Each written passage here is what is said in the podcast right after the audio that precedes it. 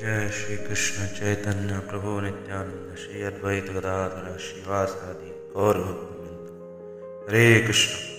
Welcome to the golden avatar series where we discuss the teachings of the most beneficent incarnation of Shri Krishna Chaitanya the first verse of Shri Chaitanya Charitamrita Krishnadas Kaviraj Goswami says, I offer my respectful obeisances unto the spiritual masters the devotees of the Lord, the Lord's incarnations, His plenary portions, His energies, and the primeval Lord Himself, Sri Krishna Chaitanya.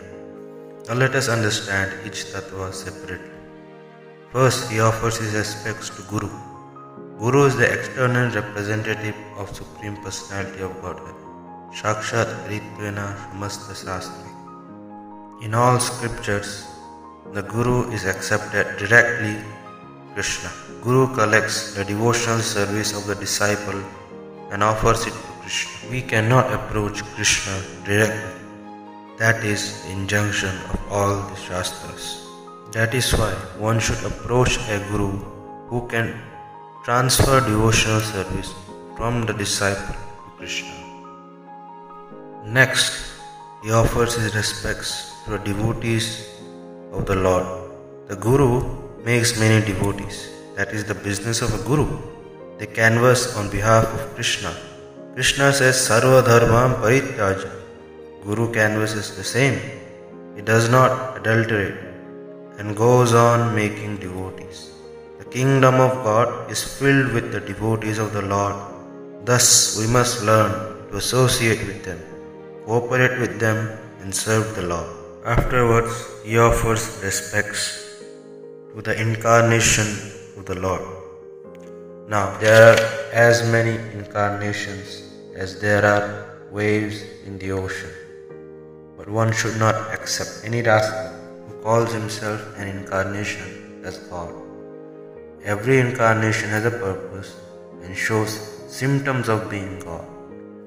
Many rascals simply produce some ash, some word jugglery, or some magic tricks. These are not the symptoms of being incarnation of God. The advent of incarnation of God would already be written in the Shastras. They would perform wonderful activities for the welfare of the universe. And the authorities would accept, yes, there is an incarnation of God. Just like Sri Krishna Chaitanya his advent was already given in the Shastras. His wonderful Sankirtan movement is still going on for the welfare of the whole world, and all the great authorities like Brahma, Narada, Vyasa, Bhishma, Prahlada accept him as God. Then Krishnadas Kaviraj Goswami offers his respects unto the plenary portions of. Now, what does it mean? The dictionary meaning of the word plenary is complete, whole, or absolute. So, a plenary portion of God is just as complete, powerful, and opulent as Him. An incarnation may not be so, on the other hand.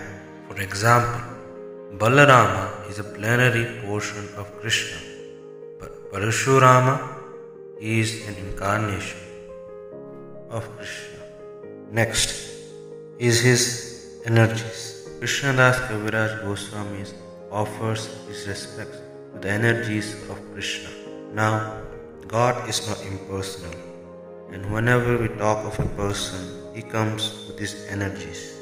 We say that he has so much power, he has so much money, so much influence, etc. Energy means there must be an energetic. Energy is incomplete without the energetic.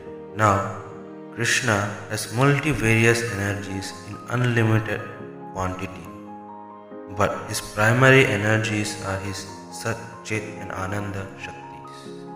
And last but not least, the primeval Lord Sri Krishna Chaitanya himself. Chaitanya means spiritual that which is living. Charita means character, and Amrita means not dead matter.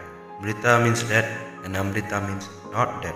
So, that supreme living force who is a person and his character, that is the meaning of Chaitanya Charita Charitamrita. The Guru, the devotees, the energies, the Lord, controller, Isha, they are all living force. The personification of all living forces is Sri Krishna Chaitanya Mahaprabhu. He is not just another great devotee or saint, he is the original living force.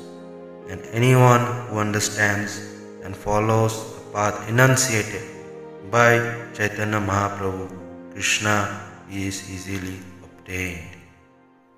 We will end our discourse here today. Thank you for listening in. Hare Krishna.